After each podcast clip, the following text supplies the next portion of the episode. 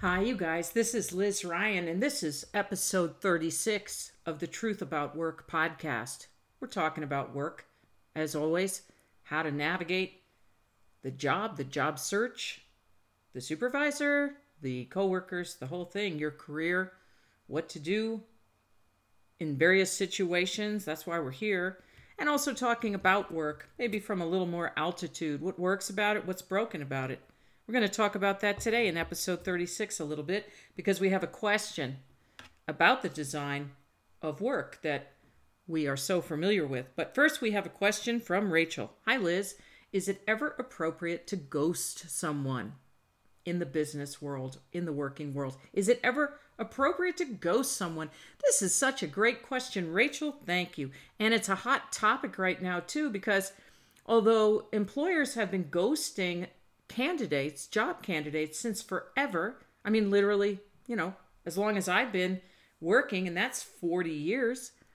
Since this has been going on forever, it's really interesting that it's only a topic in the media now that candidates occasionally ghost employers, don't show up for interviews, don't call back when the employer says, Hey, we'd like to meet you. And they're startled, they're rattled, and there are stories about it which is just bizarre. This is the gaslighting that I talk about. Gaslighting, like like there's something wrong with you for thinking this is really wrong.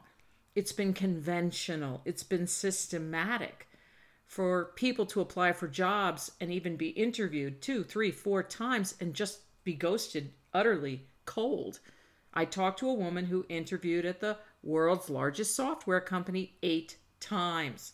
She said, I know, I felt like an idiot. Number five interview, number six interview. I went eight times and they ghosted me 100%. And I wrote to every single person to follow up, every single person I met, because they all have the same convention in their email, you know, first name, dot, last name, at company name, or whatever. But she could write to them. And they had all corresponded with her. Most of them had corresponded with her previously, perfectly fine. Oh, yeah, here's this, here's that question I have for you, here's an answer. We're all just buds and you're interviewing here, it's all really good. And then the spigot turned off and she just could not get a reply. And this is normal and conventional and people are used to it. It's horrifying. Because the interview process, the hiring process is so often engineered according to social rules. We just banter and we chatter and chit chat and when we do physical inventory, uh, physical inventory, physical interviews, not so much anymore. But when we were doing face-to-face interviews in offices, you know, we would have coffee and oh, is that your dog? It's so cute, you know. But then when they say no, thank you, you're just done. There's not going to be any more communication. Such a burn. It's so unfair and it's unprofessional. You know, but employers really haven't faced consequences for that behavior.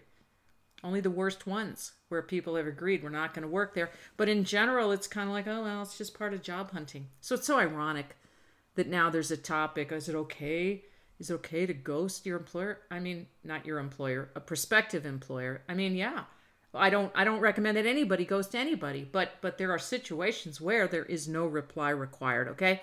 You you you were con- you sent in a resume, an application, you were contacted by these folks in July, and you had a phone screen, and they checked references. You had a you had a regular interview, maybe Zoom interview in July, or two of them, three of them, and then you just the trail went cold, and you didn't hear anything else. And now it's October, and they write to you and say, "Can you talk to one of our managers tomorrow at 10 a.m.?" I uh, Unsolicited mail is unsolicited mail, you guys. It doesn't matter what the past relationship may have been. You should be presumed to be off down your path at this point by them. You have no obligation to say, No, are you kidding me? Or, really interesting, you call me now. You, you completely ghosted me in July. None of that. None of that. Don't even get out of your power for anybody. Eh, you're allowed to ghost them in that case. Certainly, we ghost people all the time, right? Spam is unsolicited mail. They're trying to sell you something, and you just you just ghost them. You can't even assume it's a person, although sometimes it clearly is a person. You can even look them up on LinkedIn. Their name is on the email. You might get this kind of email spam uh, at work, in, in as you conduct your job. People say, "Hey, you should really try our new product." Nobody expects you to reply, and you know, in the job search process, when somebody reaches out of the blue with the presumption to think, or they'll say, or, or not even a, a, a recontact from months ago, it could be a fresh contact. We found your resume on Indeed and we'd like to talk to you at 10 a.m. tomorrow morning. What? Are you, why? Who are you? It's so disrespectful. It's so rude. I don't want to work for you. You wouldn't even write back because they don't deserve your feedback. They are no one and you block them. We are all economic units. Your business, your career, which is a business, is as much a business as any business. You don't you are not less than any organization out there. But that's the gaslighting that you're supposed to think you are. So great question, Rachel. We don't go out of our way to ghost people, but yeah, no, when you're dissed and dismissed and disrespected, I'm eh, nobody owe, is owed the favor of your reply. All right, question from Kyle. Hi, Liz. There's a debate in my workplace. Nobody completely loves the job, but it's a good enough job for all of us for now. And the question is is it dumb to try to follow your dreams in case you don't get there? Could be a major disappointment. Thanks. Yeah, I've seen articles about this topic too, Kyle, lately. Not during this coronavirus pandemic, because a lot of people are not thinking as expansively as maybe we were a couple of years ago but but over the last few years a lot of stuff about should you follow your dreams? Does it make sense? Some people would find that phrase to follow your dreams you know too fairy tale-ish.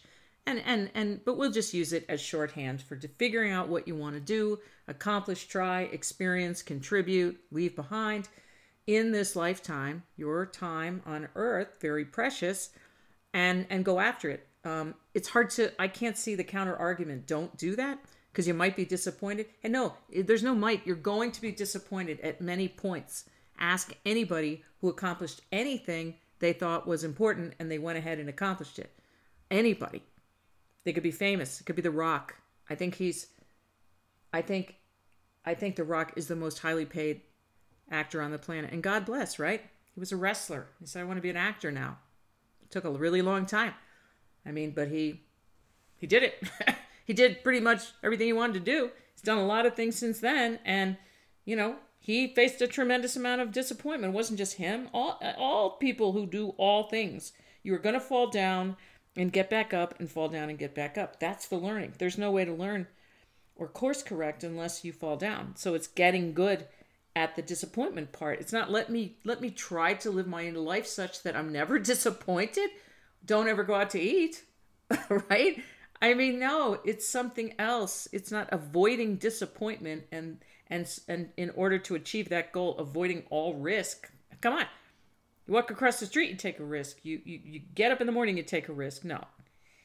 It's clarifying, figuring out and refining that vision over time. What am I meant to do here? What signals am I getting from my brain, from my gut? From my soul, from my ancestors, from the weather, right? From the universe, from whatever.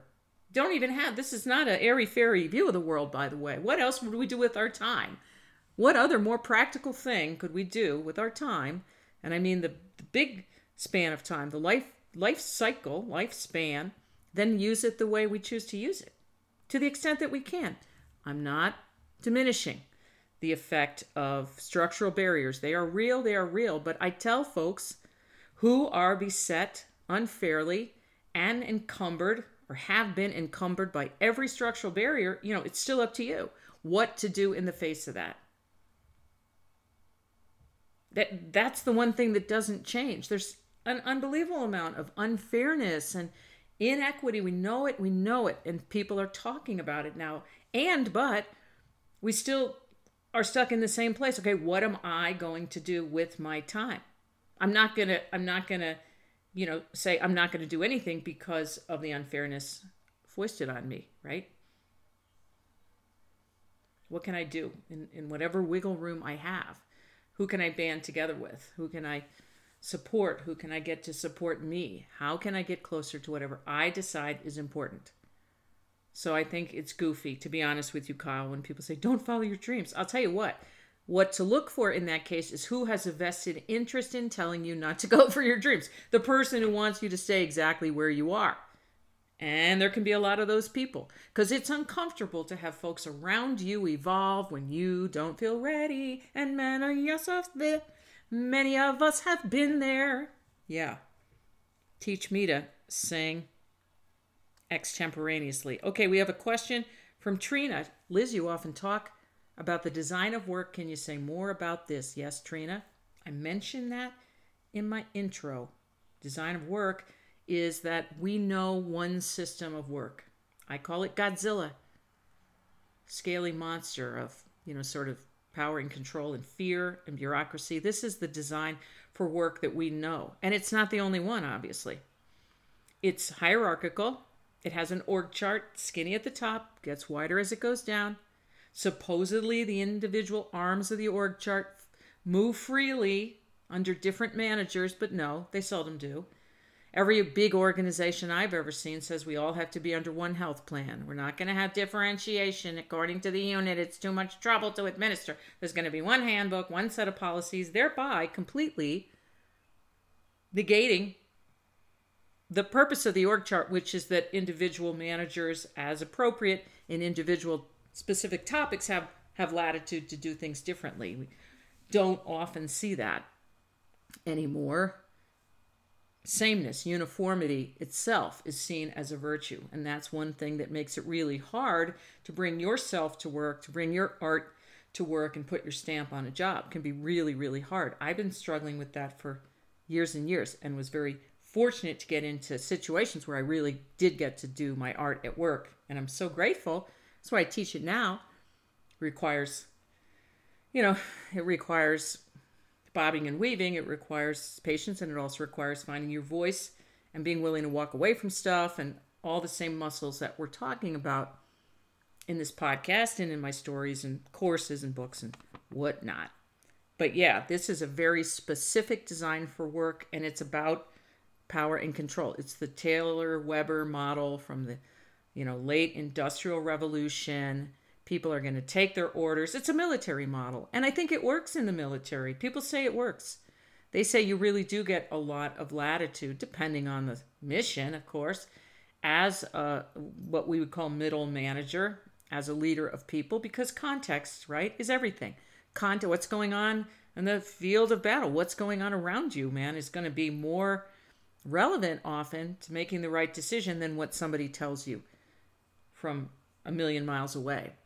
In the business world, we tend not to have that flexibility or that trust in our leaders actually out there doing the work and um, and so we have this very stilted controlled constrained frustrating uh, design for work often and it's in everything. It's in the yardsticks it's in performance evaluations. The way we say everybody in this job in this job title has to be paid the same. How how can that be? When people come with vastly different experiences and and levels of experience and and and altitude on the position and skills not we pay the same. It's not just because it's uniform and easier to administer it's because it's cheaper obviously so we sacrifice a lot of really good things all the really good things in the most extreme cases people being excited and people bringing good ideas to the fore and and you know and the energy on the team and the support and the camaraderie. We sacrifice that stuff way too often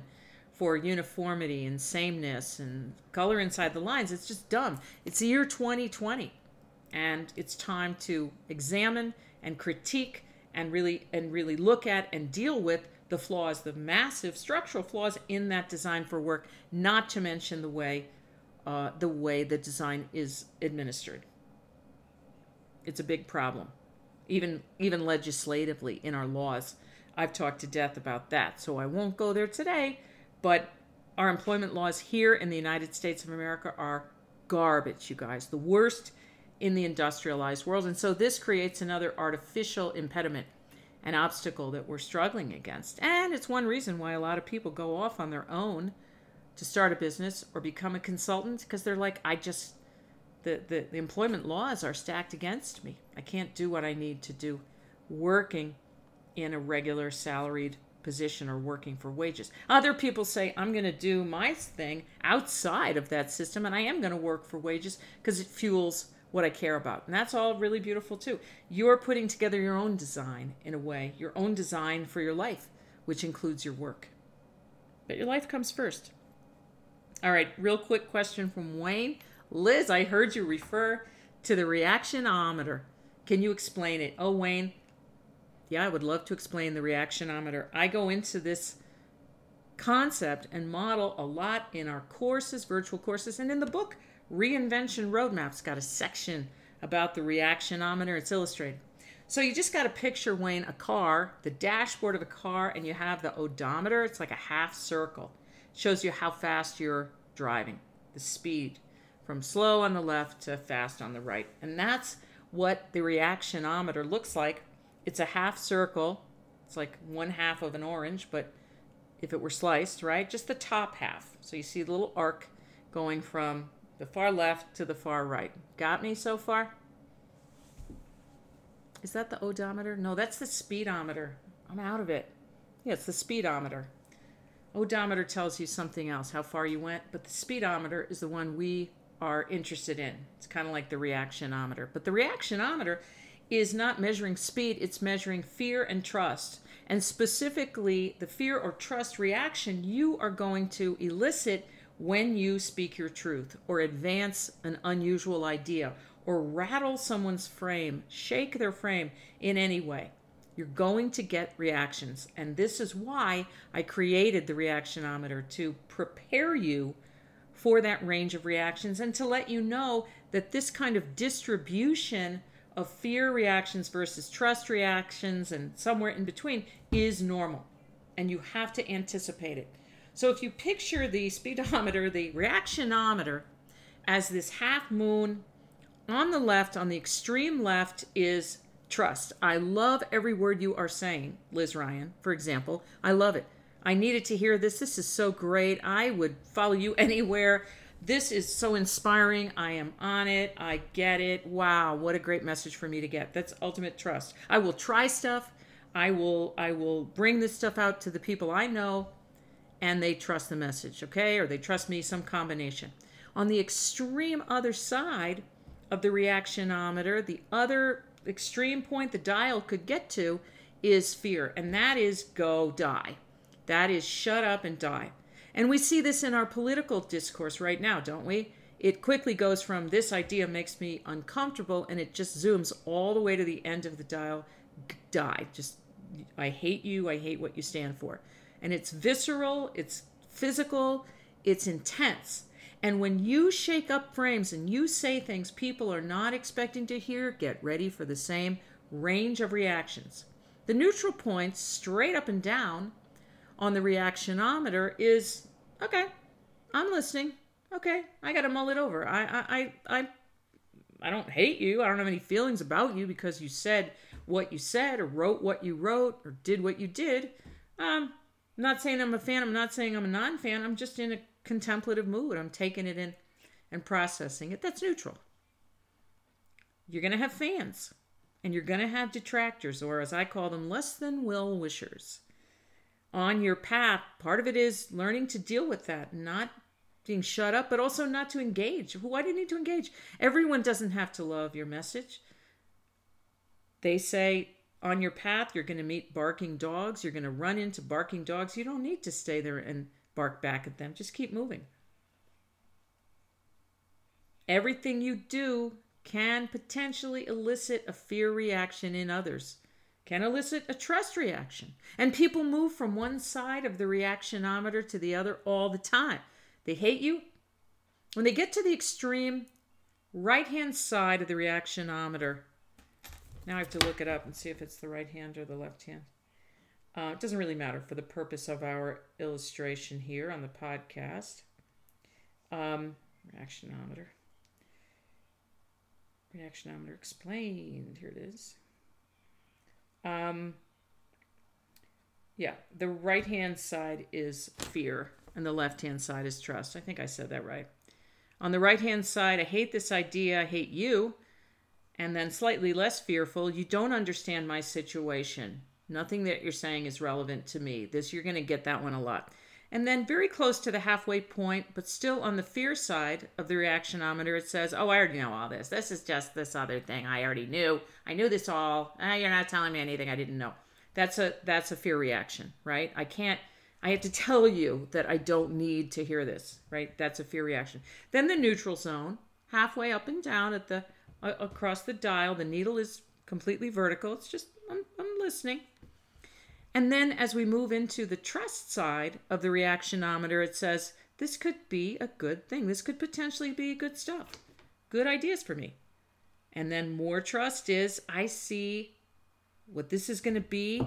I see how this can help me and I just need to get there. And then the extreme trust reaction on the far left side of the reactionometers. Okay, yes, yes, yes, this changed my life. This is just what I needed to hear. And I want you to know that you will elicit and evoke the same range of reactions.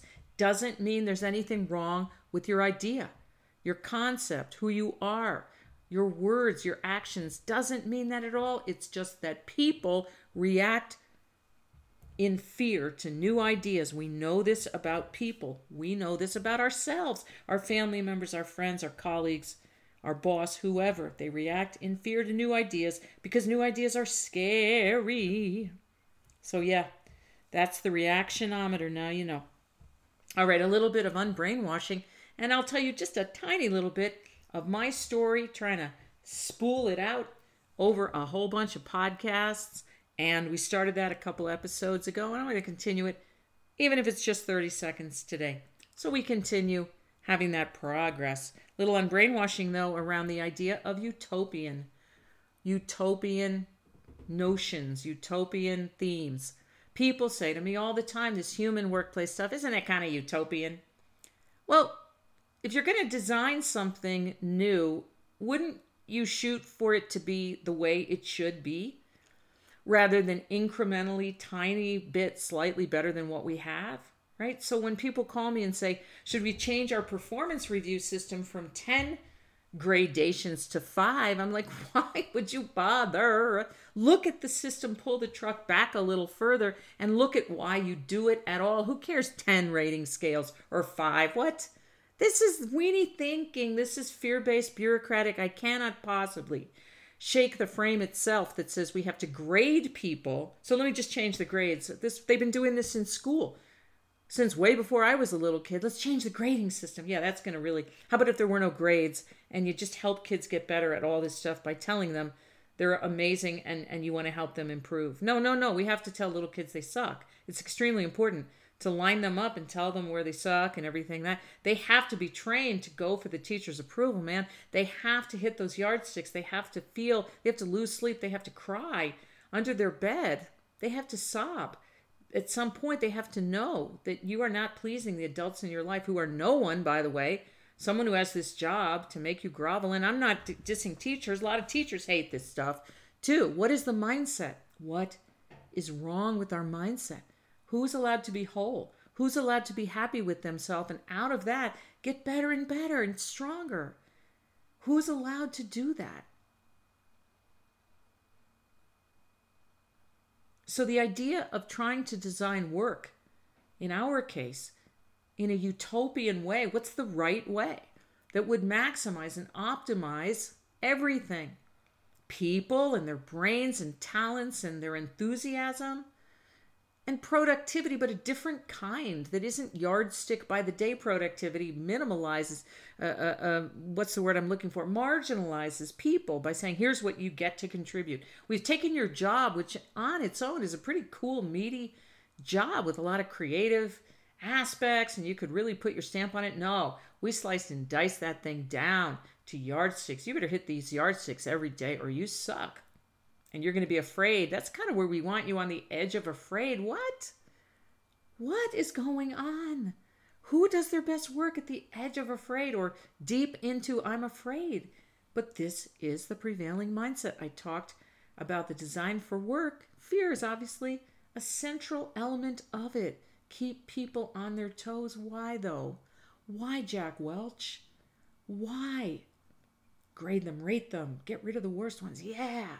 We're going to get an artificial productivity boost from people trying to screw their coworker out of a job instead of themselves. It's awesome. Imagine what they take home to their family. Imagine the influence in their community and their, their kids and the health of their kids. Oh my God, who cares? I get to make money. Disgusting, vile, you guys. Can we just talk about this stuff? For me, I told you I was babysitting. Last time I talked about the human workplace and the influences got me thinking about this stuff. Then my friend Liz, my best friend, we were thick as thieves, Liz and Liz, and had our babies together, the whole thing. She passed away in 2006. And, but when we were kids, in 10th grade, she says, We're not making enough money babysitting. We're getting jobs. She was the ringleader. She said, We're getting jobs over the hill from our town in the next town. It's a huge banquet restaurant. We're going to go in there. We're totally going to get jobs. They're hiring 16 year old girls. Because they'd specify back then girls, boys. We went. We interviewed with this scary guy who ran the dining room. Huge, massive place, massive dining room. We were in the buffet room. Weeknights, weekends, matinee, they don't call it that, afternoons on the weekends. And the thing was huge. I don't know what that ballroom sat, 300 people maybe and they all came up to this buffet 60 foot long or so. I would stock the uh, the fish uh, the uh, shrimp. They would get an ice carving every day a new ice carving like four or five feet tall elaborate. I, I love talking to the ice carver down in the basement. Really like a, a craft. Been doing it you know in a family forever. And he'd make these amazing ice sculptures and i would put up the shrimp in a neat pattern or the or the clams or whatever and then go at the end of the shift, you know, after replenishing them 400 times, take the remaining ones off the ice, and they literally put them back in the freezer. Like there was no, it was obvious from a process control standpoint, there was no way to track an individual clam or mussel or shrimp and know how long it had been out there. In a million years, you couldn't get me to eat that buffet, but it was extremely lucrative, and the place was always packed. They were famous for their macaroons and prime rib. It was like, okay, it's the 70s and these big hot dishes. You know, you open the thing. What's it called? The big round globe looking thing with the hot dishes. They all looked alike. I asked the uh, high school boys who who staffed the hot food. We did the we girls did the cold stuff and the desserts. Uh, I I asked them what are these different dishes? How do you keep them all straight? They said we just make up names. We just say this is the caramel fortis of beef. And It's no such thing. You know, they had names they just made up because people don't really care. They just ask you. It's all like 10 ingredients. You know what I mean? Mm. But wow, what a learning experience. What an unbelievable learning experience at that restaurant because I saw, I mean, you want to talk about dysfunction, junction. It was not even a consciousness back then that there would be any higher expectation, rampant sexual harassment. You're sticking 316 year old girls in there with 45 year old guys, waiters. I mean, come on. It was, I learned to bob and weave. I learned repartee, right? Dorothy Parker level to get out of sticky situations. Horrendous, horrendous. But this was work in the 70s. It's just, you go to work. And I love it. My dad, I, I adore my dad, but he would pick me up from work and say, good shift. And I'd be like, oh, I can't even, I can't tell him. I can't tell him one single thing that happened. Yeah, I was, there's a microphone, live microphone, you know, in one of the rooms from a wedding. And I sang, you know, Fleetwood Mac song. It sounded pretty good with the acoustics. that was my day, Dad. No, I actually got got very fit in that job, running up and down stairs a hundred times in an eight-hour shift with heavy ass platters on both shoulders, and there was no standards. There was no what EEO. No, I later I'll write a book because it it's quite incendiary. The stuff that I saw and heard and really was steeped in in that place. But i said oh okay so now i now i kind of get it. I really wouldn't have expected it to be otherwise but when you get out here and you're working in a place it is the, the, the there is no net and the gloves are off. This manager or in this case 50 managers they say what they want because you have nothing to say about it. But at least that clarity is freeing. It is freeing. It's like oh okay. So now i see why the employees get away with stuff constantly because that's all they can do. That's that's them in their power, really, in this environment until they can leave. And there were people making a ton of money that were thrilled to be there, but mostly dudes. Well, all dudes, exclusively dudes at the time, men, college guys. that went to college with my older sisters, three, four, five, seven years older than me, were like, I make so much money at that place. Yeah, well, you're a guy, a white guy, and you're holding the platters and you're getting the massive tips. I never saw a girl get tips in that place. As a matter of fact, they had hostesses in the front who hated the job I thought it was cushy. I said, Oh, you're so lucky to be a hostess in these gowns at the front. They said, Are you kidding me? The door's always opening. People are coming in. I'm freezing. I'm in a strapless gown or this really gorgeous prom type gown that I had to buy myself. And the tip jar is this huge cut glass, like crystal bowl, but it has a hole cut out of the middle of it. So they want the money to come down and the, and the company keeps it. You know, that's still legal in many places in the United States. Steal the flippin' tips that people think they're giving the actual workers. Wow. Anyway, so great chatting with you guys, talking about work. And this is episode 36, and I'll be back with you soon.